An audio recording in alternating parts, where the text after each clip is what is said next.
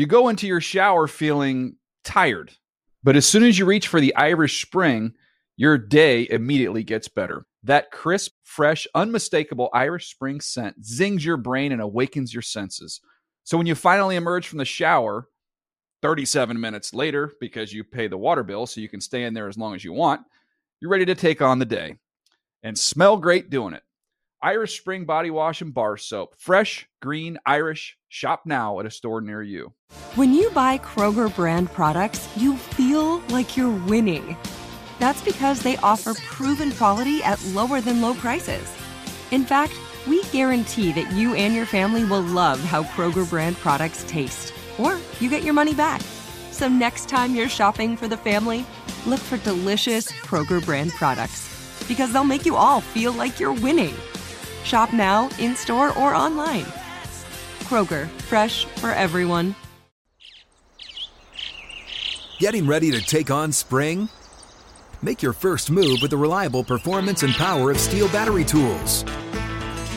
From hedge trimmers and mowers to string trimmers and more, right now you can save $50 on select battery tool sets. Real STIHL. Offer valid on select AK system sets through June 16, 2024. See participating retailer for details.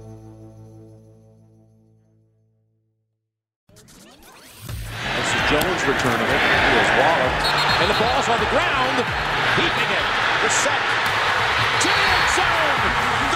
Takes it home for the touchdown. Jimmins intercepted as Collins has the football for New England. Blount breaking it inside the 20 and all the way home for the touchdown.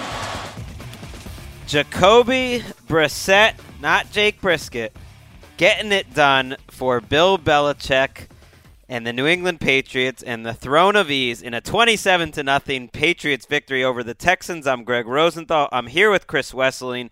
We're going to talk about the Thursday night game before previewing all the week 3 games with Dan Hanzus and Mark Sessler in a bit.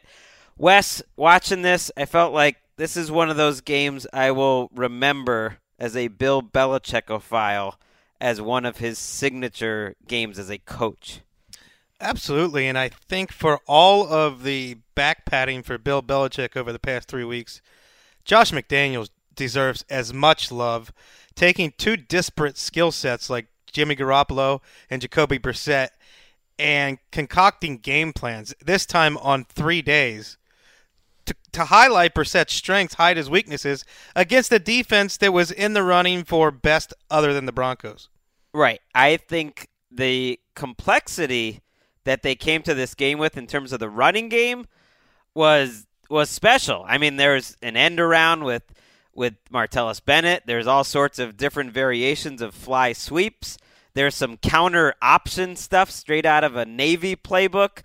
Uh, someone on Twitter pointed out they, they lined up in a in a single T formation for a couple steps, and they're putting all this into the game plan in on just a couple days. And while some coaches they kind of have their system and they're going to do their system, it's like the Patriots look at what they have and they figure out the best way to use their players.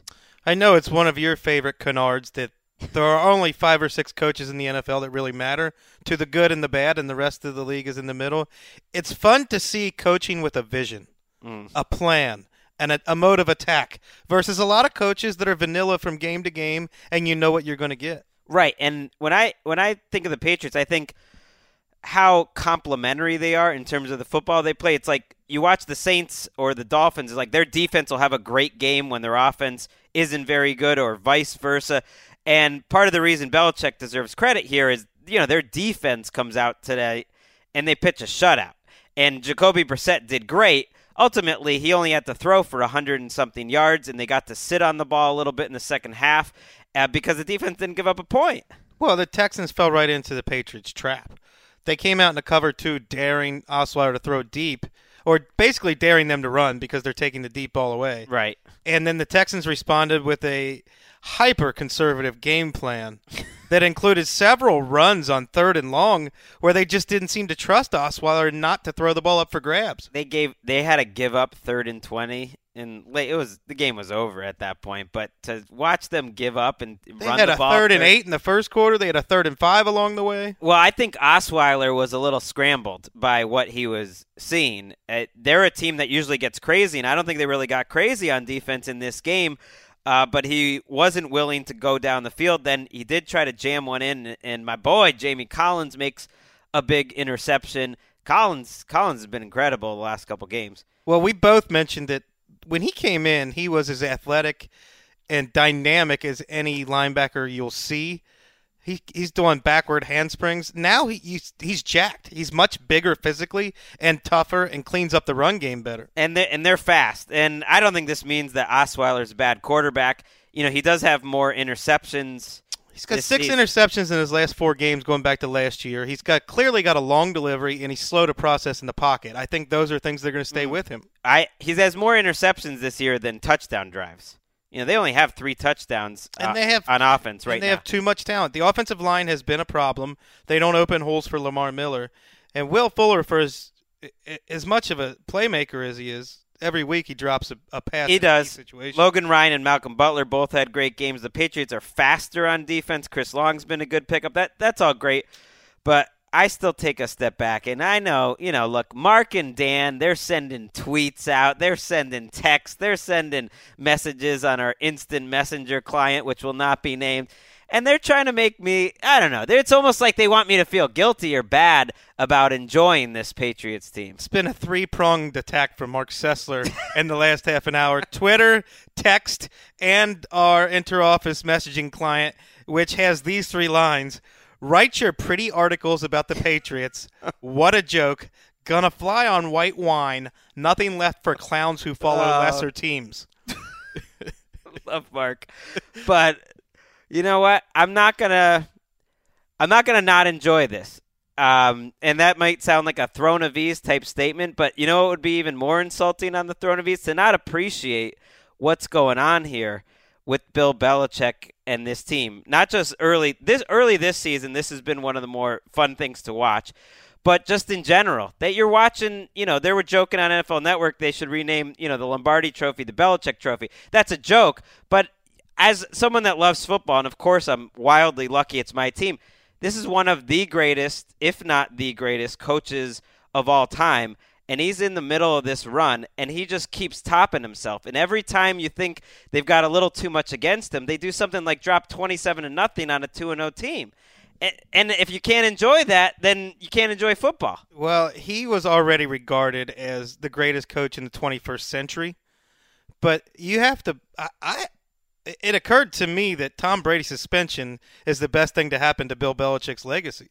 Mm. There's a new round of like recognition of how great he is over the past three weeks. It also got me thinking about, you know, someday Bill, Tom Brady will retire, and I don't, I don't know if Bill Belichick will retire then, but you know, it makes you think. Obviously, Tom Brady is maybe the greatest quarterback of all time, but you know, you're not going to count out Bill Belichick from doing some special things after Tom Brady's gone. Why would you? no, and and I really believe you have to emphasize Josh McDaniels and Matt, Yeah. Matt Patricia. Th- this is an entire coaching staff really putting it together, and McDaniels has been brilliant. He's gone. He's the, he's going to be coaching another team next year. We're gone too because we got to talk about some week three games other than t- this twenty-seven to nothing shellacking. So uh, let's send it over to Dan Hanzus to the tune of my favorite song. The Around the NFL podcast. own zero square feet of real estate. Welcome back to another edition of the Around the NFL podcast. My name is Dan Hanzus, and I am joined by a room filled with heroes Mark Sessler, Chris Wesseling, and Greg Rosenthal. What's up, boys? Hey, Dan. By the way, It's true. We're all renters.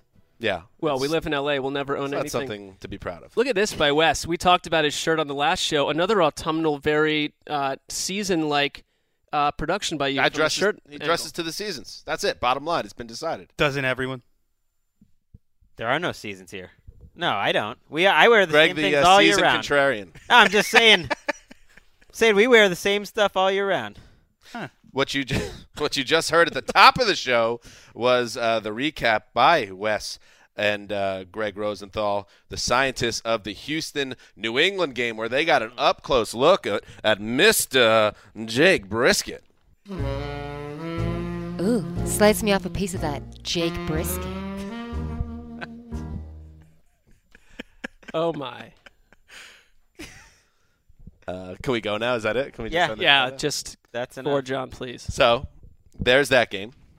But there are a lot to talk about. We've already reached now week three. Isn't it funny how things just start flying uh, once the season gets going? Uh, we have, again, 32 teams, 16 games, one already played. That means 15 games. That means 30 teams to talk about. Wow. Yes, yes, yes.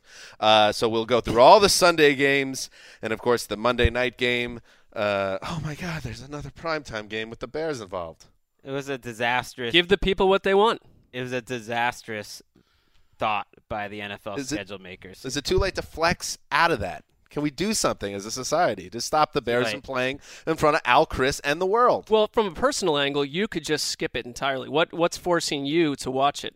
I'm thinking about quitting my job. Well, we're here. We have to tape a podcast that right afterwards talking about that game. So that, Uh, not all of us.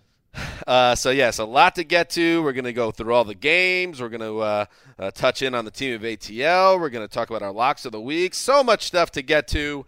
Uh, so why don't we dig right in, gentlemen, and start with the games at one o'clock Eastern time, and the first one up. Speaking of the team of ATL.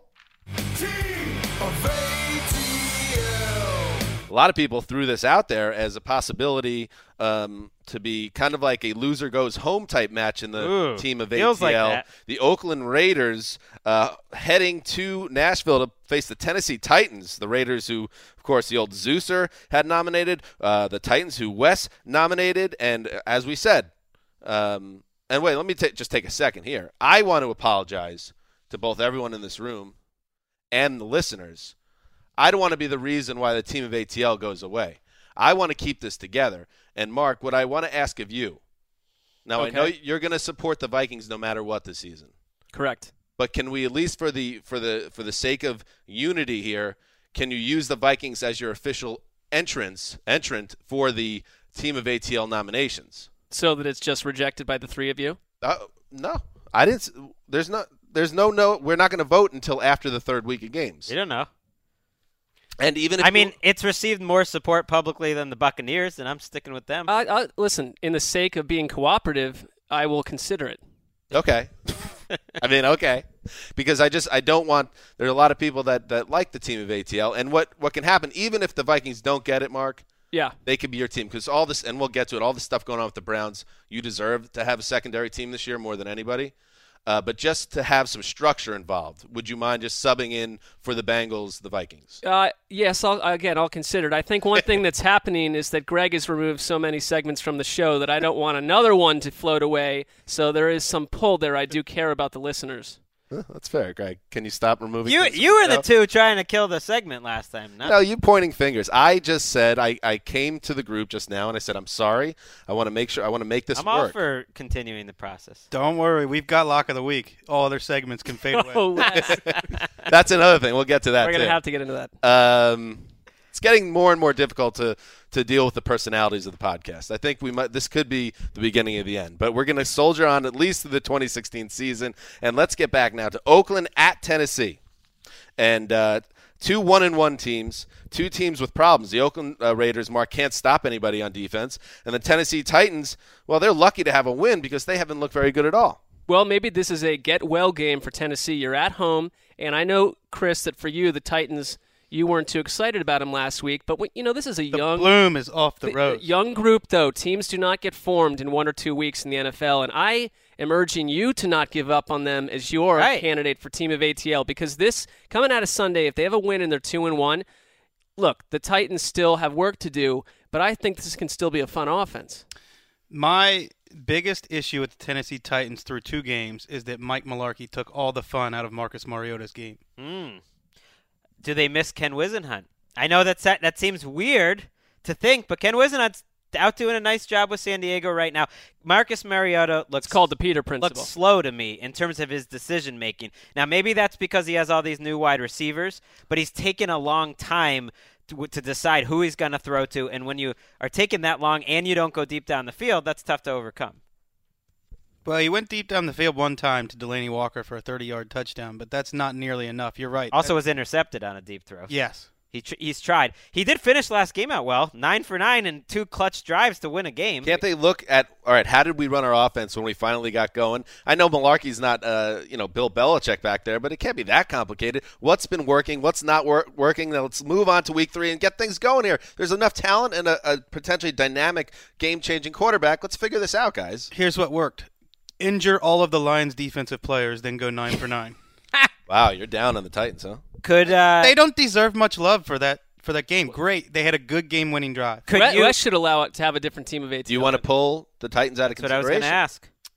I kind of like the loser goes home match, but I if- like the loser goes home match, and I I feel like this room is not taking the Texans seriously as team of ATL. All right, we will get to the Texans. So they're Oakland at Tennessee, uh, a, a game to watch between two teams who a lot of hype going into the season. Let's see, someone's going to be one and two in a bad spot heading into Week Four. Moving on, gentlemen, the Minnesota Vikings.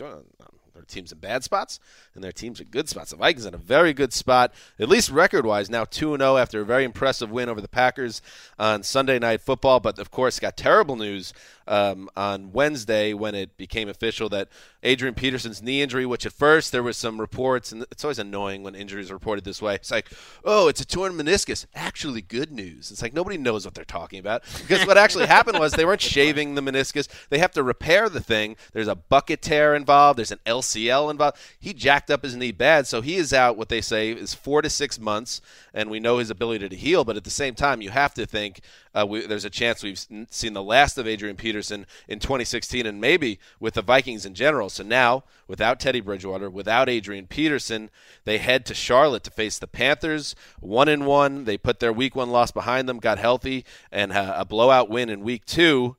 And now here we are, Greg Rosenthal. The the Panthers, to me, uh, again, are in a very good spot here at home. I, I don't know if I'll I, I'll pick against them once at home this season. Uh, I haven't looked at their schedule, but I just think that they're very tough to beat, and that offense looks close to unstoppable. They they do, but they started the game slow against San Francisco, and this is easily their toughest matchup. Well, that's not true. They played Denver in Week One, but this is a very tough matchup in the NFC by a defense that we think is good enough to to win these types of games. So I'm not counting out the Vikings in any game this Well, year. But if you're the Vikings, this lines up as a pure acid test because you're on the road against one of the best home teams around, and you want to talk about. It's what we talked about on Tuesday with the Panthers. The matchup issue when you've got Kelvin Benjamin, Devin Funchess, Greg Olsen, and a decent running game, no matter who's in there, it seems. This is going to test Minnesota's Mike Zimmer led defense from start to finish. Well, I think it's an acid test to see if they are emerging as an NFC superpower or if they're still in that might be a wild card, might Sure. finish a close race in, in their division, but maybe not can't hang with the best teams in the, in that conference. Well, it's early for them, and they have some big problems. I mean, they just lost not only Adrian Peterson, they lost Matt Kalil, who was not playing well, but he was still your starting left tackle. Their offensive line was terrible against Green Bay. They they won a game where Sam Bradford got knocked around, where Adrian Peterson left the game and it wasn't running well anyway. So this is a team that they, they can't survive. They can't expect Sam Bradford to be that good, anticipate throws, and survive a bad offensive And that's line. what happened to him last year. They lost one lineman after the next. Well, we heard that they're this is a mauling group. Well, you know, they're kind of built to maul people. It, well, where's the running game right now? It hasn't been there for Peterson. Jerick McKinnon's going to start. He's maybe a, he's a better player on third down than Peterson at this point. Asiata's in there. They signed Ronnie Hillman. I'm not really that worried about the backfield. I'm more worried about Greg Rosenthal, colon, where's the mauling? Greg Rosenthal, More mauling, colon, please. Adrian Peterson, No. not the best running back. No, I'm not saying that. On third downs, they they've said it with their play calls in general. They believe McKinnon's a better player on third. Adrian downs. Peterson think- called McKinnon a physical freak. I mean, we have to see that happen. Xavier Rhodes might return for this game. So you mentioned matching up. There's a physical cornerback that could could maybe match up with those Panthers receivers. Mark, the Vikings are maybe potentially your team of ATL entry. Uh, do you see them coming out of this game three and oh? zero? Well, I'm going to say yes because I fully Look believe in this team. It's time for the Hang those onions, Cecil. Listen, I why not? I mean, I'm typically wrong on every pick that I make, so it doesn't mean anything to the team. But I'll say yes. Go win it. Everson Griffen getting after it. They're all getting after it. Why not? Um, all right, guys, let's move on now. And uh, we were just talking about the Denver Broncos earlier. We mentioned them, and now they are two and zero as well. They had head to Cincinnati. This is, uh, to me, one of the games I, I like most about this week. Uh, the Broncos at the Bengals, who uh, are one and one, a tough loss against the Steelers in uh, you know a game that's always a battle. And now they got Denver, so that's quite a one-two punch. Chris Wesseling, uh, what were your thoughts and your takeaways out of Cincinnati's performance against Pittsburgh?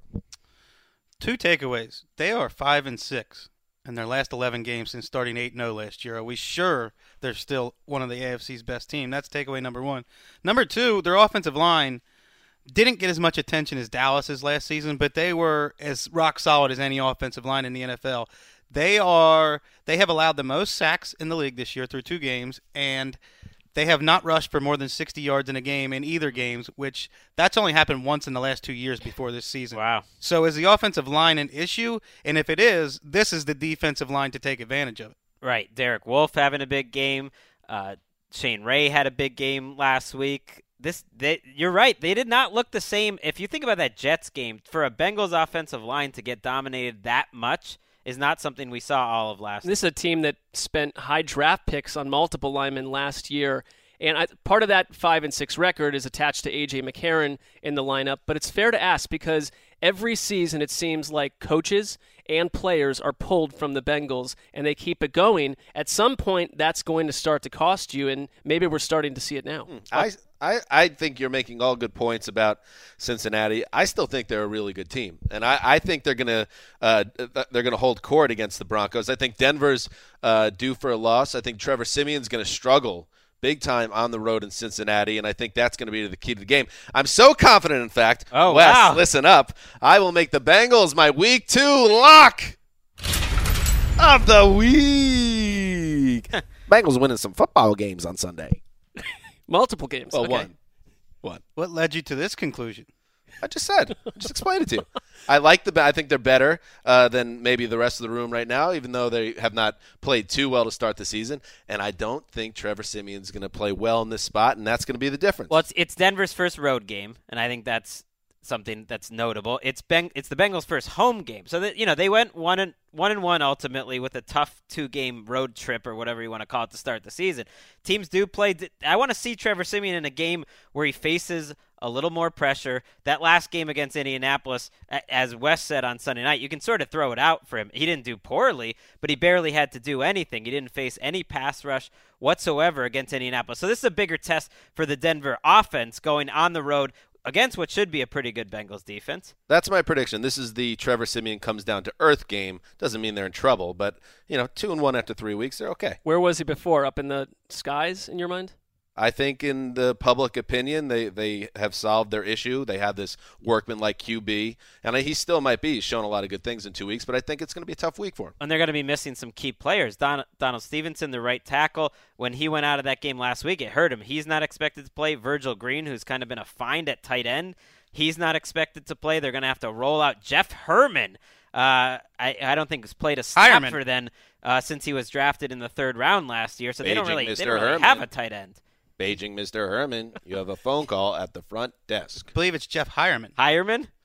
Oof. Paging Mr. Hireman, you have a phone call at the front desk. Moving. Can't be blamed for not knowing his name because he's injured 100%. He has of the time. literally never played uh, a single snap. And the and the that bad? And the Broncos defense, they're crazy how many defensive backs they played. Six of them played 40 snaps last week. Yeah, but They- if you're a PA them out there announcer and you whole say that you did, it's not your fault. But if Yeah. in that in that actual building, that PA announcer, spot, yeah. said, you're, I- that's that's a public gaffe. You'd you'd be you know points taken away on you. Am I alone on an island here with the Cincinnati pick? Just curious. This was my team of No. ATL a couple you know weeks ago before I found a real. Team, I would not make them my think lock of the have week, a chance. but I'm gonna. I would take the Bengals in a, in a tight one.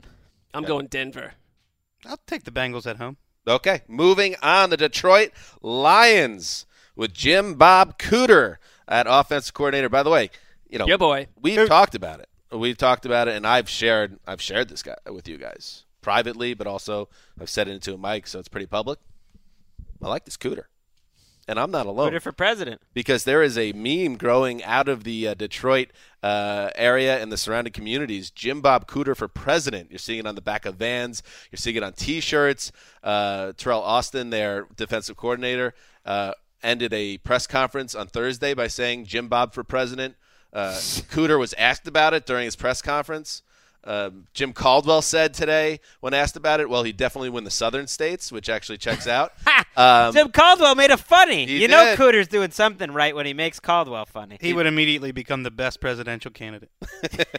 West goes political. Uh, but actually, you want to hear, uh, you know, if you want to be serious about it, the Cooter, he's only 32 years old, not even Oh, not- eligible to be a president until the 2020 Well, he needs to accrue more knowledge about our nation. Got to be at least 35 year old overseas listeners uh, to be the president. Anyway, so the Lions are one and one. They're a fun one and one. Everybody's excited. Ameer Abdullah out for the year with a or on to IR with a foot injury, which sucks.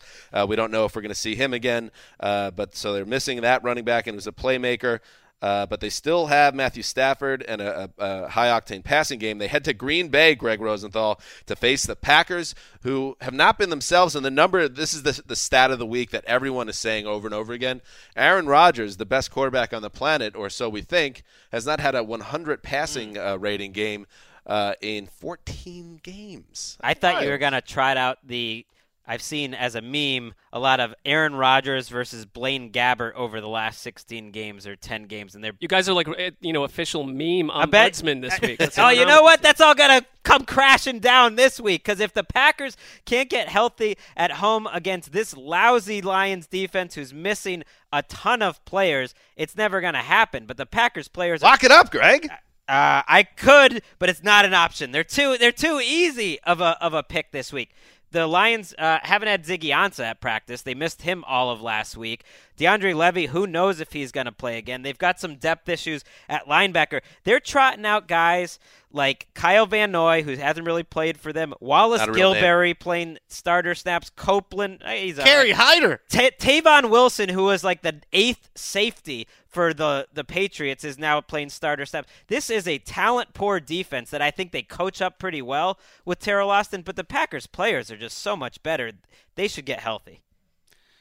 It's a shame for the Lions because after the first week they look like a team that could be kind of frisky this year, and then like you say, you lose Ansah and Levy, their two best players. And and they don't have a lot of guys. You mentioned Kerry Hyder, who we've we've kind of enjoyed watching, an undrafted rookie who's played about as well as any defensive player in the snaps that, that he's played.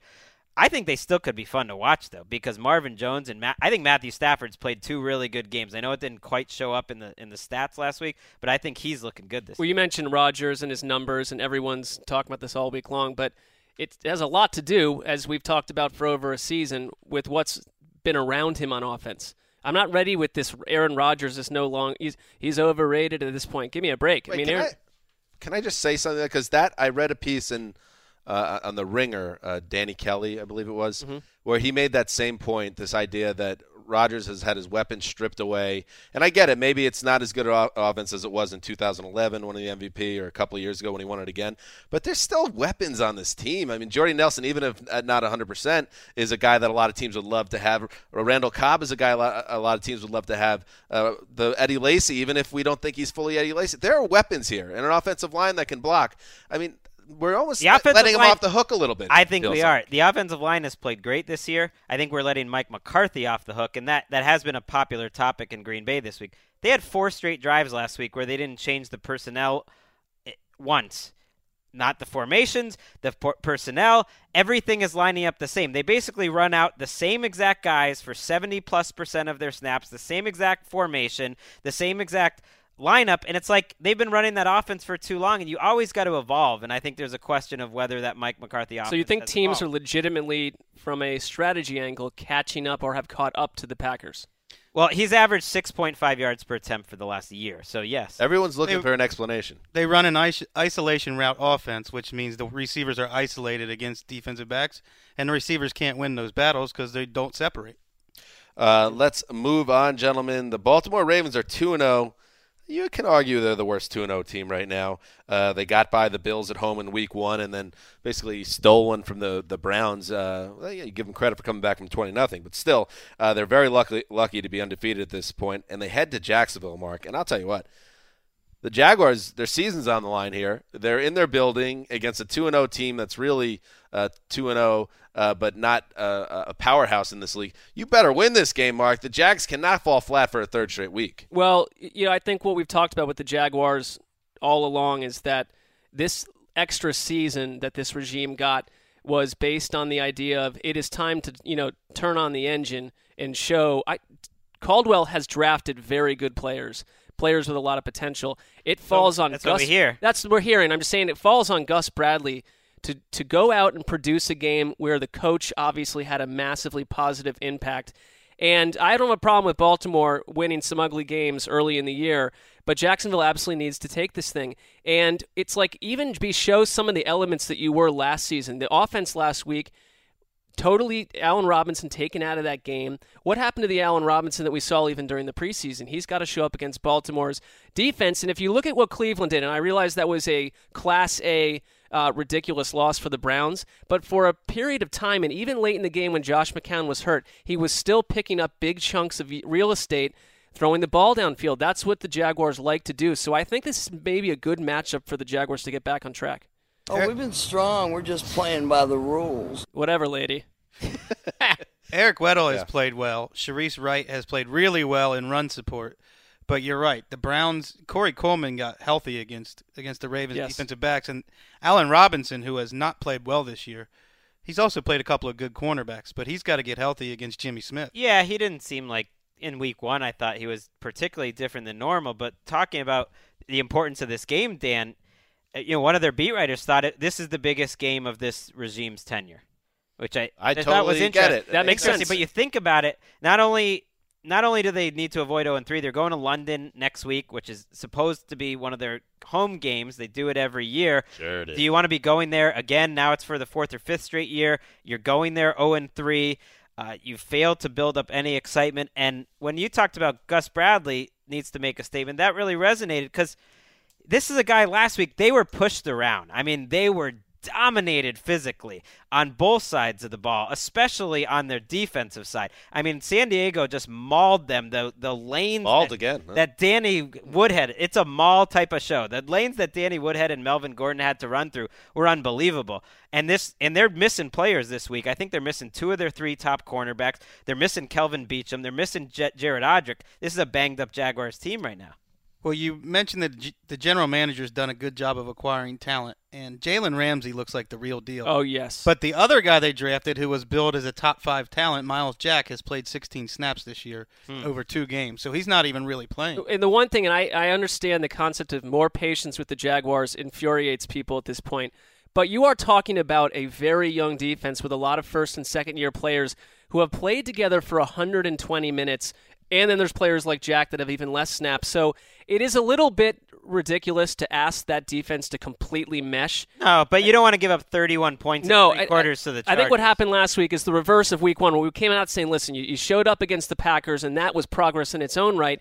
Everything that happened in week one got dashed last Sunday. Here's the thing: their offense has had two pretty lackluster games. Blake Bortles missed receivers last week. His his clock management and like all the intangible types of things that we talk about Carson Wentz, like you don't see that with Blake Bortles. He makes It- some mental errors. Can I say the streets are talking? Streets talking about Blake Bortles now. That's the other thing. what are the streets saying? Streets are saying what's going on with this guy. Is this guy, you know, what the Jaguars think he is? Because mm-hmm. he's been, again, they're getting blown out early in these games. The He- streets say he can only move the offense when it's garbage time. Like that's what the the streets end of the talking. first- I remember aren't the the end of the streets fir- doing the podcast. It sounds like the streets know what they're Streets streets means that's what that's the buzz out there. people are out there talking. Also, an underrated. Gotcha, Mark. Don't worry about it. Streets it. is also a British rapper. Right, underrated Yes. early 2000s British rapper. Uh, properly rated. Remember you? Remember you? Uh, you were getting crazy at the end of the first half of that Jaguars game. What the heck happened to them last week? Yeah. They didn't know what to do. That to me was Bortles in a nutshell right now. Taking a sack when they absolutely couldn't take one, not being kind of aware, and then the coaching staff sort of just giving up on the half Right. after that point. well, and then the pa- with, with time running out, you throw a pass, you know, i- i- ba- backwards basically instead of Rim. ripping it downfield. I think Yeah. the Jaguars bounce back though. That they get a win. They better. Jeez. Moving on. Well, speaking of G's, all right. So the Cleveland Browns are 0 2. And a quick rundown here of what's happened to the Browns in the past 15 days. Oh. Uh, Carson Wentz beat the Browns. RG3 hurt his shoulder, went to IR. Josh McCown hurt his shoulder. Uh, he's out for weeks. Carson Wentz beat the Bears. People saying he's an offensive rookie of the year favorite. Big Ben says he's surprised the Browns passed on Carson Wentz. Josh Gordon got an arrest warrant issued, although that was cleared. Corey Coleman broke his hand in practice. Carl Nassib broke his hand. Car- Cameron Erving was raced to the hospital with a bruised lung. And yes, the the Browns blew a 20 point lead in week two. I have exclusive, Mark, um, footage or audio reel of uh, an official, front office official with the Browns speaking with the football gods. I mean, this is really good stuff. Sure. Hear it only here on the Around the NFL podcast. Can there be a peace between us? No peace. Oh, boy, it rages on this metaphysical clash between Cleveland and uh, the people upstairs. What's going on, Mark? Where's where's your head at? I know it was a um, a, a tough couple days for you, and you floated away on Twitter a couple days this week, and everyone gets it. Yeah, I feel kind of just in a weird place as a human being uh, for multiple reasons, but the Browns situation not really helping. Um, I, I the only thing right now that I think that Browns fans can look at, not the only thing, but it's it, the Hue Jackson. Uh, we've seen so many coaches here that he came out today and he said, if you think that I'm gonna let this make me panic and I'm gonna go crazy and set that kind of example for the for the locker room, you're, forget about it. He's like, I've been here before. I'm not going to get freaked out by injured players. And look, at that's going to be tested further and further. But I do think that inside the organization, I want to think that they are there's a resolve to see through, see this through. That it's not just blow everything up after this season, and that's the hope. Well, he talks a good game, Hue Jackson. He does. Now there's gotta When be some people in don't there. buy into, But you're saying you don't, you don't you think it might just be all talk or This is a guy drafts Cody Kessler, and after the draft, he says, "You've got to trust me on this one." Then we watch Carson Wentz have two very impressive games, and it looks like Cody Kessler isn't ready to play. I don't know if I trust Hue Jackson. Well, we're going to see Cody Kessler against the Dolphins on Sunday, and you talk about teams that are desperate. The the Dolphins lost the heartbreaker to to Seattle on the road in Week One, and then the score doesn't look that way, but they got their doors blown off by the Pats with Garoppolo uh, and Jake Brisket. Uh, Jake Brisket, I said. Whenever you get the chance. Ooh, slice me off a piece of that Jake Brisket. So what are you going to do? You got to win if you're Miami. So the Browns are in a tough spot here because whenever you're on the road in Week Three against an 0-2 team that's not dreadful, which I don't think the Dolphins are dreadful, it's gonna be that's a tough uh, hill to climb. Well, w- one point I would love Alex Fergola downstairs to just read audiobooks uh, to me for years on end. that voice. Uh, but yeah, if you're, you talk about. We just talked about another Florida team that had a must-win scenario here in Jacksonville. But if Miami ever lost a game with Cody Kessler, who looked terrified during portions of the sideline, uh, you know, when they f- photographed him on the sideline last week, what is happening in Miami if you can't take care Oh, of the Browns? Glo- Gloria They- Stefan's They have throwing to, and they will. Yeah, they they need to. They're going to be without Arian Foster. Their offense needs to show something this week. You would think that their defense could mostly control Cody Kessler. Pitbull's going to be throwing chairs. That doesn't happen. That, Pitbull, you think he's they've got going to be an big problem. upstart in the, in the in the press box? Well, he's in the front office of the, of the Dolphins. Who's not in the front? I don't think Pitbull is really in there. Oh, really? It's- yes, he just is. seems like he should be. He he's He was at the It's like an area scout. He's too busy closing out every nationally televised like fireworks show. Very busy guy. What do the the Browns are running out of reasons for hope this season? They're they're mowing them down one by one. Corey Coleman to me was reason number one, and Carl Nassib was reason number two. Yeah. Well, I mean, well, look at it. You can say I'm not again. I'm not trying to keep. I'm not making excuses for the Browns, but for the first time in a while, it looks like you drafted two good players. So that's progress. But then if they're not on the field, I, the on-field thing this year, year in Cleveland, it's almost not at hey, let's look at the win, the the W and L each week. You're going to lose a ton of games. I think season. Hue. That's why I think Hue is the right guy, because I think this is a different sort of situation where it's almost like a college team that you're trying to rebuild the program, and that endless, almost I don't know what the word naive positivity is your best hope at It getting you through the tough times and getting you to the next part. Means nothing if you decide that Cody Kessler is the guy you'd rather have instead of Carson Wentz. to Wes's point, they're under a ton of pressure, like we talked about earlier this week, because of every Browns loss, you've also have to the other side of the coin is Carson Wentz destroying teams on national television. It does not. It's not a good optical look. All right, let's move on, guys. An NFC East matchup: the Washington Redskins, 0 2. The house is on fire.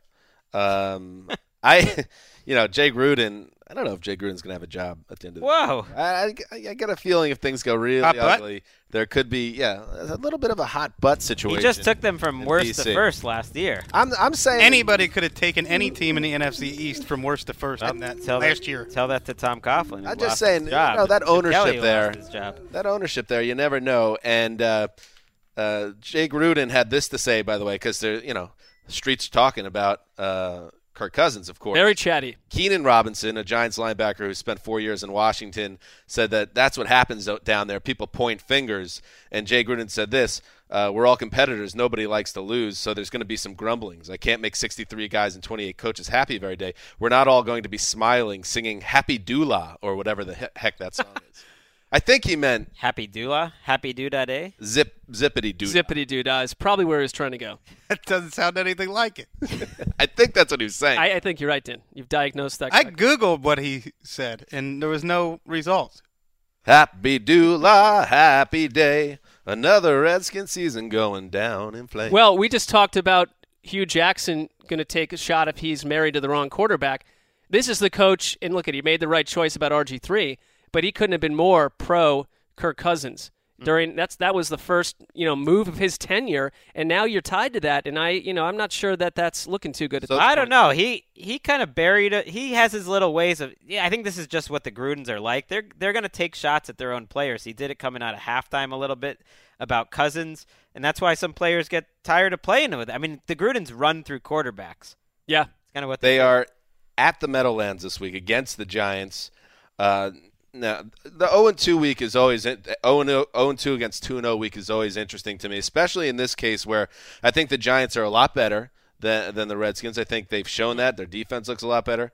But, you know, cosmically, the Giants could lose a game and be okay. The Redskins got some desperation going on. I could absolutely see Washington going up there and getting their first win rather than falling to 0 3. And then both teams are kind of in an okay place. I see that playing out. I have to disagree with you, which, much to Wes's dismay, is why I made the New York Giants my lock of the week, Whoa! and that should concern Giants fans. Yeah, why you're that certain that the Redskins are going to start 0 3? Wow. I am that certain that the Giants at home with a better team and a, some interesting young things happening in their wide receiving core. You know, you basically have two receivers that you didn't have last year, along with Odell Beckham. Yes, they're going to win this game. I want to see the Giants play a real defense. They haven't yet. They've probably played the two worst. If you could pick the two worst pass rushing teams in the entire NFL, that's who they've played in back to back weeks. And pay, Eli Here Manning comes another one. in here, but that's Right. the problem. They're not playing a real defense this year, Keep waiting. this week either. Well, let's talk about the Giants' defense because I think they're for real. When I watch Game Rewind, they fly to the ball. They're physical. Landon Collins is playing with Playing great. authority in that back. In that back, he's controlling the line of scrimmage from the safety position. I love everything I'm seeing from the Giants. Eli Apple looks like a nice addition. DRC has sneaky been a great free agent pickup for them for a couple years. Now he's on a better defense. What's crazy, uh, Jonathan Casillas bizarrely is playing fantastic. He's a defensive captain. What's amazing and should, the Giants should be excited about, they haven't even rushed the passer very well yet. I would say they've been sub average in terms of rushing the passer, but they're so tough and their secondary's been so good it hasn't mattered. Jerry Reese is flying again as the I was GM. going to say Jerry Reese, who's under a lot of fire and did kind of the what a lot of times is the desperation move, is where you throw a ton of money out and try to save your own job and get the team better. At the same time, it's working so far. So that will be a fun game to track on Sunday, boys. Let's move on. The final 1 p.m. game, the Arizona Cardinals, who got healthy in week two, uh, a blowout victory over. I forgot. Who did they kill? the Buccaneers. The Bucks, right? Ooh, sorry, Greg. Didn't mean to bring up bad memories. they're an I can afterthought now. handle it. You have like 75 sandwiches uh, tied into that team. I'm all good. You know, You got to just. Well, we're let it- all You got to just. You got to move past. That's what the bad teams do. They let it bother them. The Bucks have moved on. We're gonna own this loss. Move on. Yeah. E- so the Cardinals now. Oh, well, the Bills' schedule is uh, not easy. Everybody in the AFC's got a bad schedule, but now the Buffalo Bills uh, in in deep trouble at 0 2 and just canned their offensive coordinator for some reason. Now have to fight off the Cardinals. Wes, uh, we talk about you know Rex. His teams usually do better when their backs are against the wall. If there was ever a time, 0 3 and death if you lose at home, are they going to put up a fight here?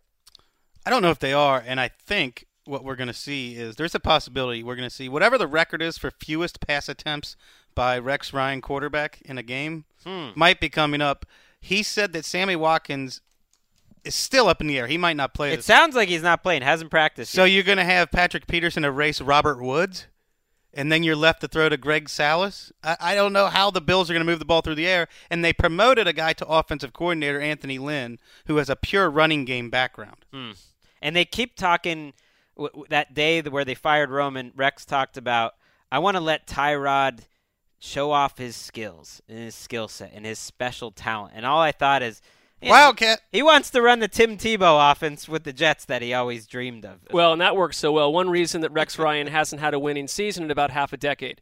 And listen, you have the Patriots coming up after this game. You're looking at 0 and 4, and then if you ever went to LA and lost to the Rams and you're 0 and 5, I don't want to know what that would do to Rex Ryan's tenure in Buffalo. That could be the end. I think you'll get a good effort out of this Bills team this week. I don't doesn't mean I think How close are we though to some of the grumbling that we Oh, heard you're right. last year? I mean, I just it, this feels like this is a locker room that showed last year they couldn't keep it, It feels like it's November that they're firing Right. their coordinator and making these panic moves. Greg, They're uh, so undermanned. Wes, Yeah, that too. would you like the answer, by the way, to the fewest pass attempts? Because it's going to be pretty hard to beat it. Wasn't it that, that game two years ago when he li- wouldn't let Geno Smith yes. throw? Monday Night Football, December Yeah. 1st, 2014. Geno Smith, a 16-13 loss uh, for a 4 and 12 Jet team. 7 of 13 for 65 yards and a pick.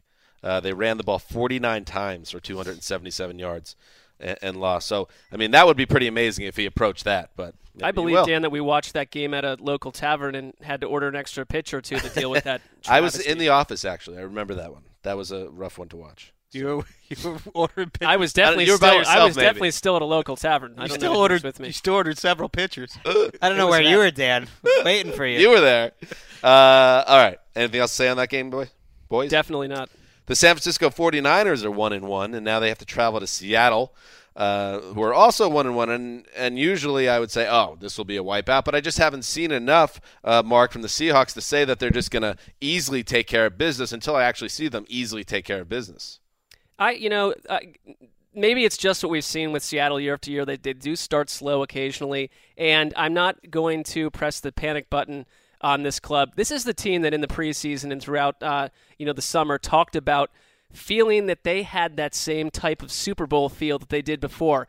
And I, I just think they're a very re- resilient team under Carroll. And you're getting a San Francisco team that j- will not be able to hang with Seattle on Sunday. Well, their defense, Seattle's defense, looks like the best defense in the league to me. I, I expected Right. them to be the best defense in the league going into the season if I had to choose one, and they've given up 19 points in two weeks, and I don't. They've also played two pretty bad. That's fair, but they're playing maybe even even worse one this week. There's no reason for me to believe that Blaine Gabbert and the 49ers offense will get into double digits in terms of points. So I, that's why you can't be too Right. What they need to work out is on offense.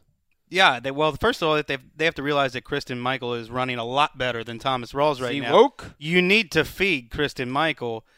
And Pete Carroll said this week he looks like he's shot out of a cannon. Something that we said when we saw him in the preseason. If that's the case, saddle him up, ride him. Don't you think that the injured, the injuries in that backfield, this is probably the best thing that could happen to Michael because I just feel like he's a flow runner. You got to give him work every quarter. You can't pull him out of the lineup and, and, and give him half the carries. He's going to thrive in this situation. Not only the best thing for Michael, but if they let him play, it will be the best thing for the Seattle Seahawks. And and the best thing for Thomas Rawls to sit out a couple weeks. Right. It's not like we think Thomas Rawls is done as a quality player. No, but he's I not love ready Thomas right Rawls. now. I mean, he was fantastic. And yeah, why why use him in a game against the 49ers or any game really this early in the season?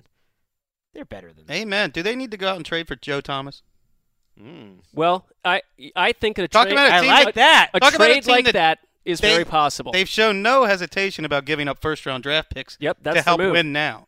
And they Yeah, ooh, I like. Be a solid for Joe I mean, Thomas can you, too. They can allow- you win the, Browns Super Bowl with. Garry Gilliam at left tackle? Their and tackles are Bradley trash. Sowell or whatever. you're Well, we saw that line get massacred against the Rams last week. So Yeah, that's a tough, tough draw. yes, it is. But you're going to face teams like that if you want to get in deep into January. This 49ers team has played, I don't know, I guess the it's the low expectations thing, but they're playing hard. I mean, you watch the Panthers game; they were competitive in that game. They they've been playing hard for old Chip, Chipper. Team and we two playing hard. Well, I expect that. I expect that. That's all. when do, when to do go you think the wheels start coming off? Give them a lollipop for playing hard in week I'm two? saying it's not the most talented roster, and they're out there, they're flying around. Okay. I would have liked to seen that from the Jaguars last week. Everyone, you know, said All right, they're bro. talented. Dan not handing out lollipops. Can't give them a lollipop. They only eat specially designed smoothies. You too. I love you chi- too, though, Wes. I'm in on the smoothies. Wes is. People might be surprised to know that every morning Wes walks down the street from the office, gets a purple smoothie, Protein. sucks it down. Protein smoothie. It's delicious. It's glorious to be around. Moving on. The Los Angeles Rams uh, head to Tampa Bay to face the Bucks, two one and one teams. And uh, you know, what am I going to do? Am I going to get excited about this game? I'm not going to. The Rams have nine points the entire season. Todd Gurley, the only thing I get excited about on the Rams, uh, can't run because his offensive line can't make holes because they can't pass, and Case Keenum's still involved. Maron, get me away from that. On the Buck side, all right. There's a little bit of excitement, Greg. You got Jameis Winston, and you got some nice playmakers and some guys on D. But you know, what? Week two was exciting for you. Week two was uh, grotesque. Hey, you're going to have some stinkers, but Jameis Winston has too many of them. If you look at what he did last year, he had about five games where he just absolutely collapsed and gave his team no chance to win. And if you're going to take that next step, like I expect him to do, you're going to have to cut that down to about, okay, you had your one last week, and that's it. And this matchup, to me, is tougher than than the matchup against Arizona. It's similar. It's it's not a road game, so that that helps. But this Rams front seven, they're going to get after Jameis Winston. He just has to not turn the ball over, and you should be able to beat the Rams. Well, I think Mike Evans is going to find it a lot easier to operate against the Rams cornerbacks than he did against Patrick Peterson. And and that's the matchup because I think Mike Evans is in for a monster year. I agree. He looks really good so far. The weirdest story of the month to me is the Jeff Fisher contract extension that's floating around in the ether. Uh, is it is it too crazy to think that they were kind of crowdsourcing that, uh, checking the court of public opinion? It is certainly Uh, not too crazy. No. you know the, the fact that it's been in the news for a couple of weeks, but it has not happened yet, just seems kind of weird. That would bother me that they would need to crowdsource. That- Oh, obviously, absolutely. That sort of thing happens though with coach and GM extensions. Sometimes they don't get reported for s- six months, or you'll hear that. Oh, John Schneider, by the way, that's the wrong example. But there was someone last year where you didn't even know about it for five months, and I bet it's done. I bet that it's agreed to, whatever it is. They're I- afraid to announce. I, don't know why they won't announce it. Uh, Greg, are you, it. You know why? You know why? They just beat the, the Seattle Seahawks, all Well- of our choice as the number one team in the league. Maybe maybe they're waiting for the Rams to score a touchdown this year. Yeah, that would be good. because That's- by the end of the year, Jeff Fisher will be the losingest coach in NFL history. Mm. Because Tavon Austin was just given a major contract, and how many targets does That he have worse this year? by the week. 21 targets for 63 yards so far. It's like they're trying to earn that money. I here's what concerns me about the Bucks this week. You just saw what the Rams did to Seattle's ground game in the first half last week. 14 yards, 14 carries for 14 yards before Michael heated up a little bit in the second half. You don't have Doug Martin. Mm-hmm. And we saw that without Doug Martin last week, that Bucks offense, he is the uh, fundamental core of that offense. And you Although take we him talk out, about how they have a, a one-two punch that's up well, but with the, anybody the number league. two punch is not the same type of running back as Doug Martin. Right. The number two punch is a passing game guy. Right. We're hearing that Jacquizz Rodgers is going to get a lot of work. I mean, give me a uh, break on Jacquizz Rodgers. That's- Whoa, look, bro. he He couldn't, he couldn't even make the Bears backfield, which is one of the worst in the NFL. I didn't choose the Bucks because they're a complete roster. I chose them because they're going to be fun to watch and they're going to withstand some adversity, like losing Doug Martin this Sunday. They made the Cardinals fun to watch last week. Thank you, Greg. Uh, I'm responsible. On the San Diego Chargers, the Superchargers are one and one, and they are traveling now to Indianapolis. Here we are again, an, a desperation 0 and 2 team.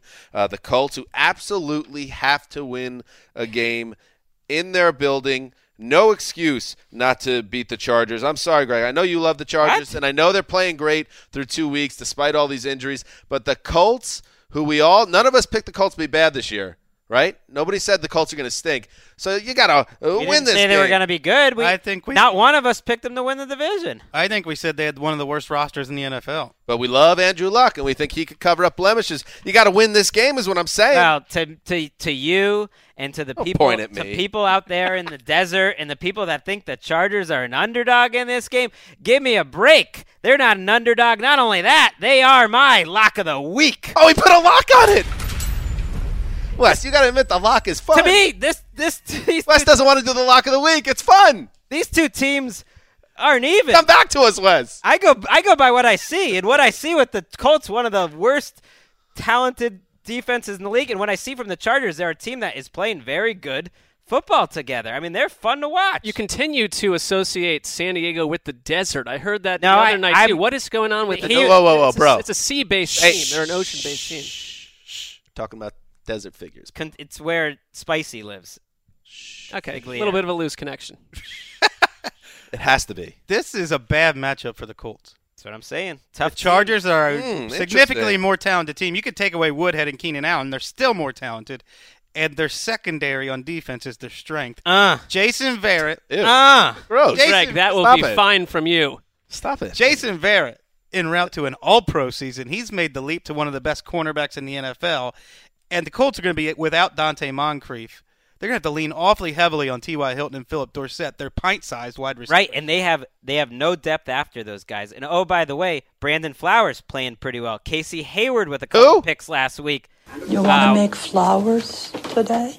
This is one of the best cornerback groups in the league. And Melvin Gordon, Melvin Gordon is so much better this year, and he's got some maulers in front No, of him. It's the hat trick. blowing open holes. This is a good offensive line. If imagine if Melvin Gordon played these two games to start his career, what how would we would be talking about Oh, him? completely We would be saying like, who's better, Gurley or Gordon? Did they make a s- mistake? Spice Rack would be on every episode. Well, the, he looks he looks fantastic to me because he can he can run over people inside and he's got the the strength to go outside. you often find out what running backs are right away. Unlike other positions, you, you can get a good read, and so it's kind of jarring to Yes. have had him go through his first season and see what he's doing now. He's a big play running back, and it's it's it's what they were missing last And- season. And what and as far as Spice Rack goes, who's going to come back on the show if Melvin Gordon and maybe when Melvin Gordon hits the 1,000 yard marker.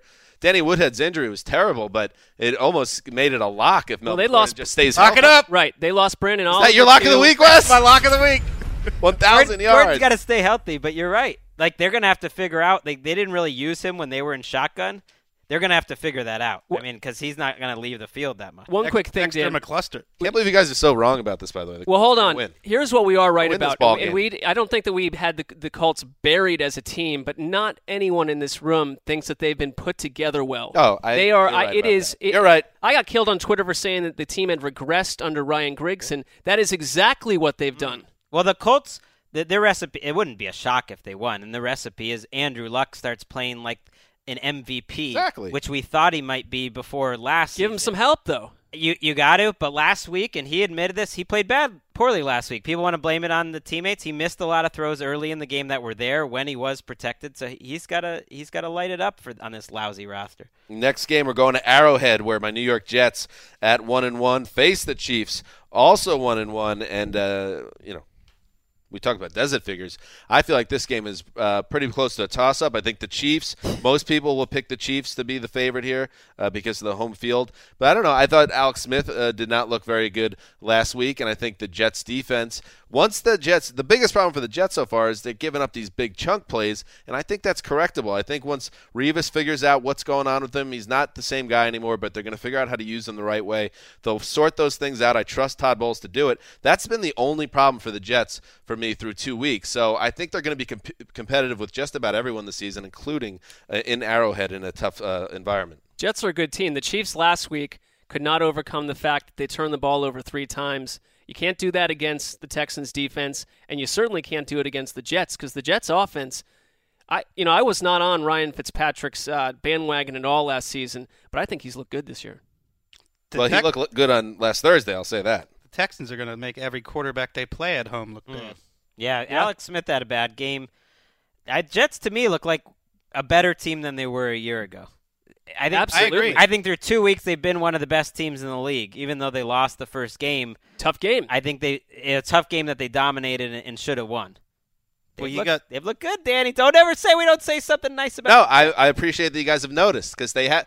Uh, I'm still angry that they blew that week one game because they should be two and zero. And this is, and as as I said, they have six games that are killer games to start the season. Got to get out of it three and three, and this is a winnable game. I I don't will not be satisfied by them playing the Chiefs tight. I think they're a playoff team, which means go win this game. Your boy Quincy Enunwa. Is he good or what? Like He's him. good. What what is he? An H back?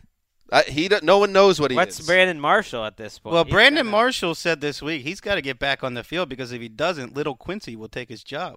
I, I have I have Marshall on my fantasy team. Decide to pick up a Nunwa as a almost like put them together. If one's gone, the other's They- gonna go crazy. This is how much the, the Jets talked Enunwa up all through the preseason. A lot of times when these things happen with any team, that it's not the real deal. But everyone was saying, "Watch out for this guy.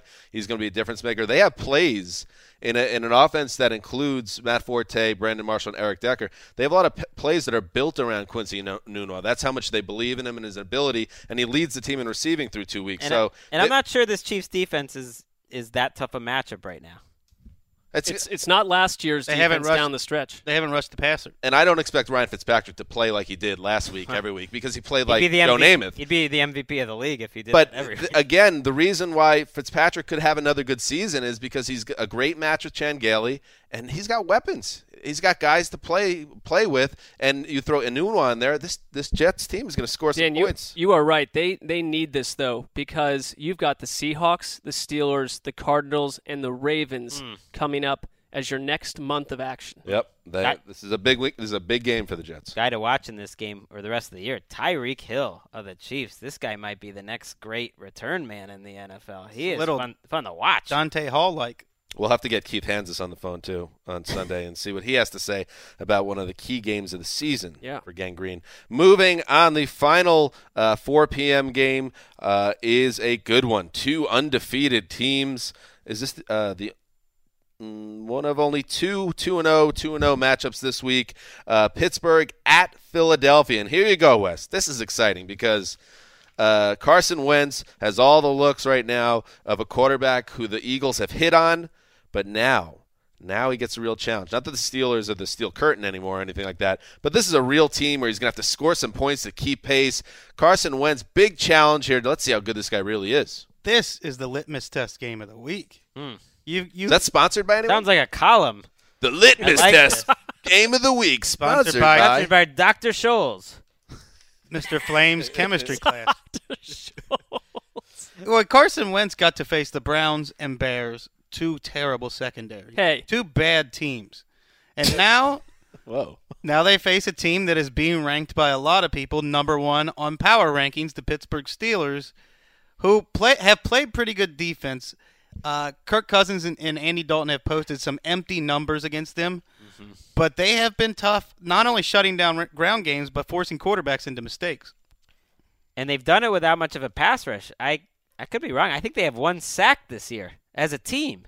And they're playing Jarvis Jones and James Harrison backing into coverage. They've got they've got their two young rookies in the secondary, both played a lot last week, including their first round pick. It's kind of a, a conservative defense, and that's the type of thing that could could make a rookie make some mistakes. You know, just have a lot of guys in coverage and just force him to be really patient and not force the ball in there. I love this year's Eagles team, which is the exact opposite of what we saw under Chip Kelly, generating points, using making the most of their opportunities when they get in the red zone too. But their defense, which I like the Eagles defense, but they have talk about not facing a test. You've played the Browns offense before they kind of got on track True. for a few minutes against the Ravens. That was a terrible game. And then last week, the Bears offense just a big stink joint. So I'm sorry. I mean, this is a test. You're getting Big Ben. You're getting Antonio Brown. It, he is going to have. Carson Wentz is going to have to work to keep up the pace in this game. We'll see. Those Eagles cornerbacks on paper don't look like they're great players, and this will be a big test for Jim Schwartz, who who's become one of the better coordinators in the league in, Yeah. in general. Yep, he's always uh, he's always been able to do that. And uh, I wish this game was the Sunday night game. Is it too late? It's can we can flip flex? Can we just get the flex going anytime Yeah. we want? Get wild. Roger, if you're listening to the show, which I don't imagine you are, but if one of your minions are, please let Roger know that we want this to be the Sunday night game and not the next game we're going to talk about. Actually, you know what I want to ask? Who wins this game? Pittsburgh at Philly, around the horn. Mark Sessler. Going Steelers. Steelers. I'm gonna go Eagles. Why not? Home team. Uh, The NFC East pick. I'll go Eagles too. We split. All right. Greg loves the link. Sunday night football, ladies and gentlemen. The Chicago Bears at the Dallas Cowboys, and yeah, the Cowboy, the Bears are 0 2 and a boring 0 2. Somehow have uh, back-to-back primetime games, uh, but this is a good spot for the Cowboys. Mark Sessler, who uh, one point loss in Week One, and then they eked one out in Week Two to get uh, get even. And now they get a chance to get to two and one against a Chicago team that seems like a, a total mess right now. It's a great spot. Good I spot. think any any team in the league would want to play the Bears right now. The Bears right now are a disorganized, identity-free mess. And so, yeah, at home, we're Dallas, where I, I want to see Ezekiel Elliott, who essentially was benched last week for a pair of fumbles. This could be the game where Ezekiel Elliott, you want something to like about Sunday Night Football? We're going to get a good shot to see him chalk up some yardage in this game. You should watch Sunday Night Football. I'm going to quit my job, walk down Washington Boulevard, Wow. keep walking into the ocean if I have to watch Well, that the sounds- Bears play on national That TV. sounds attractive too. I, I can't sell this game from a from a Bears angle. How about Dak Prescott in a national Cowboys player. televised game? It almost, I wouldn't say he's under the radar because he's the Cowboys quarterback, but a, a rookie fourth round quarterback looking as composed and error free and some fancy looking plays last week against the Redskins. I mean, they got to be pretty You wanna- pretty excited. How about a little fantasy nightmare for people out there regarding the Cowboys offense? A possible running back committee between Ezekiel Elliott and Alfred Morris. I- Could happen, folks. I don't It's think- very it's Could realistic. happen. It's realistic if he struggles early. They're saying that he's rushing his runs. Essentially, he's not being patient enough. That he was just kind of running in there, not waiting for the hole to develop. But for all the talk about the Cowboys' offensive line, it's like they they haven't had two good games in particular. That's fair, dog. I mean, they, they haven't played pretty well. They they start off the game well, dictating in both of these weeks, which is a good sign for a team run by a rookie quarterback, and then it kind of goes away. Well, they do still have the le- best left tackle in football. Yeah. Moving, He's played well. moving on to Monday Night Football, gentlemen. A showdown in the NFC South. This used to be, you know, around 2010 mark, like our early tenure at NFL.com. This is one of the matchups of the season, at least, uh, and then the playoffs. Some great playoff games. in your eyes. Now, what? Atlanta at New Orleans. Shootouts. Talking about a couple of dome teams that, in my world, I, this matchup. This is a Gregg Rosenthal special. Take it away, Greg. Okay. All right. Let me try this again. I don't I don't know where that went. But anyway, the Falcons one one. Matt Ryan looking like he's in a, a full on uh, rejuvenation season mode right now. Uh, travels to the Superdome to face uh, the Saints. What is that a, a wrong statement that Matt Ryan has looked really good through two weeks? Yeah, I don't. I think he's Okay. about the same. If I he's thought he looked good last week. I think he had a good game. He, Leads the he- league in passing, He's a little like Eli Manning right now, where it's he's less fun to watch, but he's more effective. A lot of just dink and dunk, short passes. That works. Uh, there was a bomb to Julio Jones. There was a bomb to uh, works, bro. Yeah, they, Austin better than week Hooper. they fought to stay in that game. Anyway, Look so uh, Falcons at Saints, NFC South again, once again. Mark, those 0 2 teams that aren't necessarily terrible at home. I like them in these types of games where they need to have it, gotta have it, and I think they will. I think the Saints take this one. Greg, you disagree? No, I don't. And this is an emotional game for the Saints. I was wondering why why is this on Monday Night Football? And I In general, what had the schedule No. makers been No, thinking? he, that was a rhetorical question. He's now going to lay it I'm on. going to answer. It's the- Mr. King of New Orleans. It's the 10 year anniversary of the return to the Superdome. Of course, the famous Steve Gleason uh, punt return block. So we'll hear a lot. I thought you were going to say the about famous that. U2 Green Day pregame duet. that too. Thought you that's That too as well. Everyone should see that movie Gleason, by the way. Incredible when it comes out on Amazon. I think Hmm. it'll be on Amazon Prime fairly soon. This Saints team has not been that bad through two weeks. I mean, they're they're in that middle class of the NFL. They've lost two games by a combined four points. I thought their defense only giving up nine points to the Giants. Yeah, that was that was impressive. despite losing PJ Williams, who's played well at cornerback during that game, was a great effort, but that's all it was. They're going to need great efforts because their their roster's terrible. I mean, they, they lost their top three cornerbacks now off of what wasn't exactly a, a loaded defense.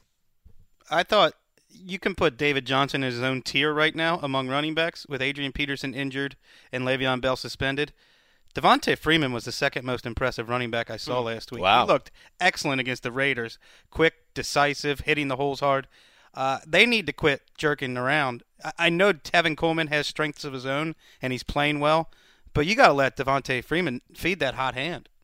This I feel like these two teams who are rivals when they play each other, it's a I don't know if it's a litmus, but it, it kind of gives you an indication where these two seasons are going. And Atlanta would love nothing more than to get a road division win, especially after they dropped one at home against the Bucs and bury their rival Saints 0 3. This would tell you a little something about Atlanta if they can go into the into New Orleans in a tough in this tough spot and take take I, this. I hate to keep sounding negative about this matchup, but I don't trust either one of these teams. Well, don't you trust both to score 30 points?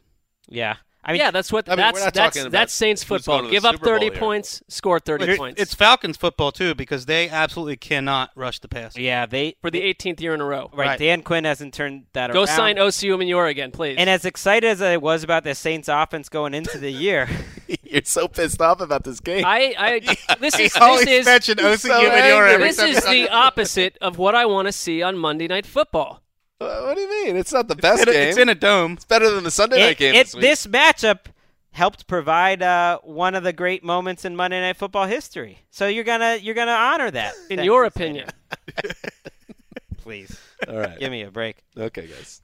Just uh, just no more throws to Brandon Coleman or uh, Willie- Coby, Coby Fleener in key spots. You're only as good as your worst key guys, and those two guys are killing the Saints offense. Willie Snead didn't practice on Thursday. That's something to watch. It's bad. And uh, also, this is a big week. You want something to look forward to, Mark? Big night for Sean McDonough.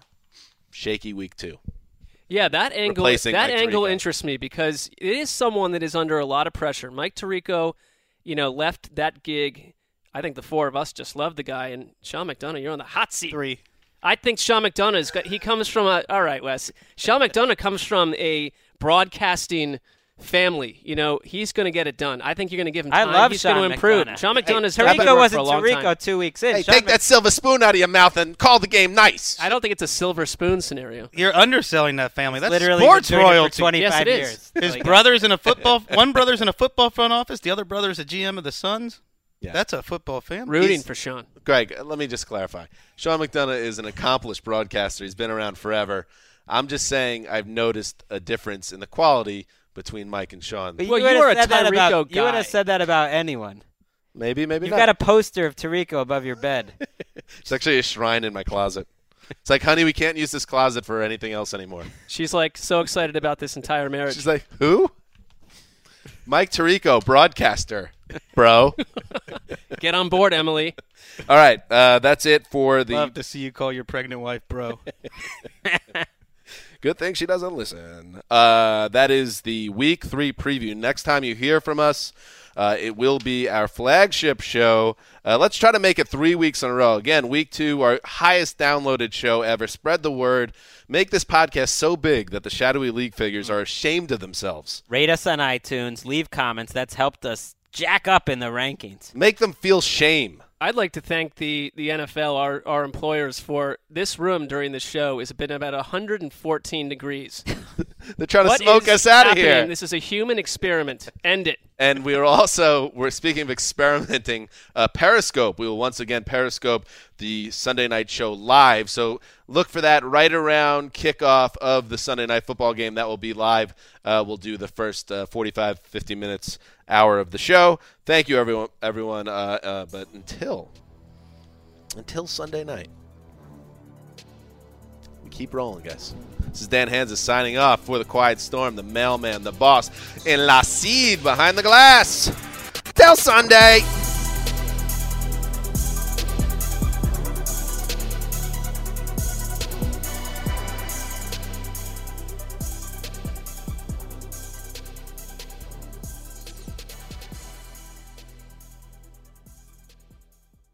You go into your shower feeling tired, but as soon as you reach for the Irish Spring, your day immediately gets better. That crisp, fresh, unmistakable Irish Spring scent zings your brain and awakens your senses.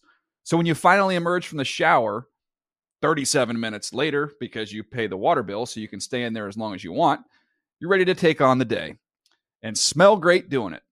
Irish Spring Body Wash and Bar Soap. Fresh, green, Irish. Shop now at a store near you. Open a limited time 11 month certificate at Kemba Financial Credit Union. At 5.25% APY, it's more than triple the national average, plus, it's a safe and secure way to grow your money. Visit your local branch or kemba.org slash CD for details. Offer expires May 31st, 2024. APY equals annual percentage yield. Restrictions apply. $500 minimum and $250,000 maximum deposit. Advantage status required. Comparison based on bank rate average. Federally insured by NCUA. This is Amy Brown from Four Things with Amy Brown. Today, healthier is happening at CVS Health in more ways than you've ever seen.